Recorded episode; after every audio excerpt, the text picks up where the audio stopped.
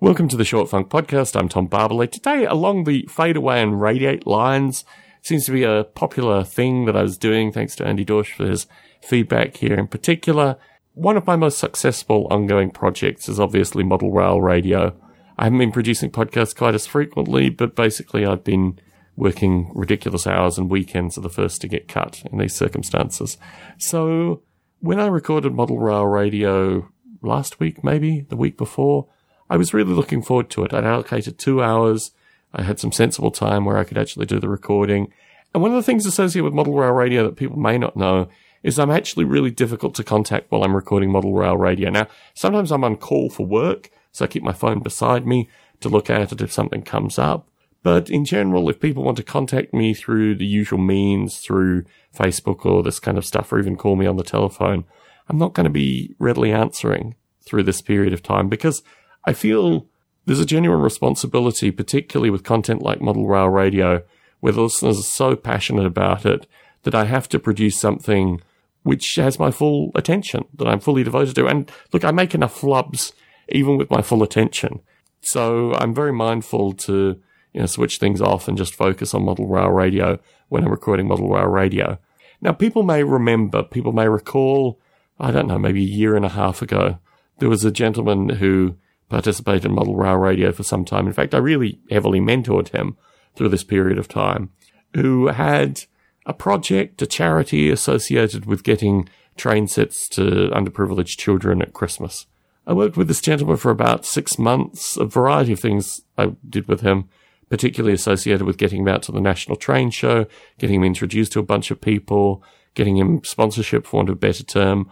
I donated money to his charity, as well as spending an inordinate amount of time just helping him with the charity.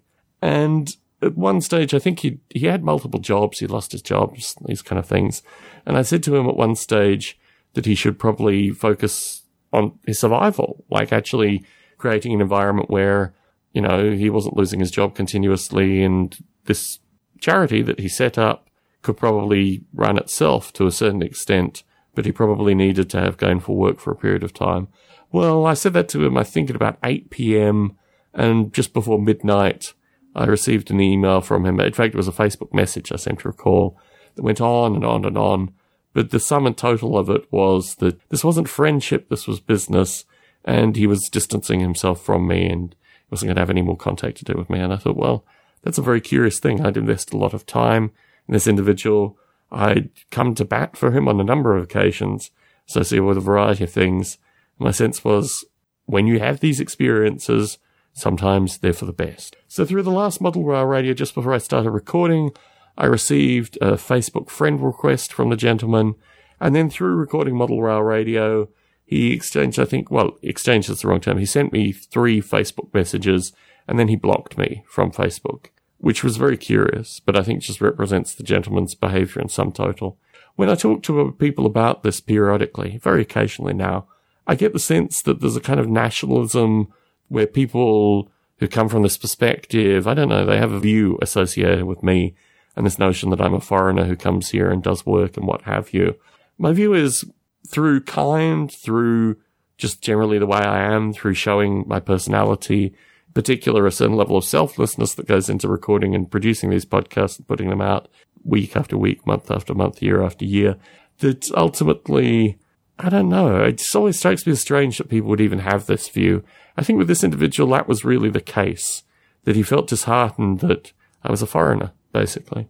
And it's relatively easy to leave these kind of friendships because they're fundamentally abusive. And in my case, it's just a curiosity. In terms of fade away and radiate, it certainly identifies very strongly. I made the right choice distancing myself. Well, I didn't even make the choice. But now this individual gets back in contact and then distances himself again. All very curious. Time to move on. Tom Barbalet in San Jose, signing out.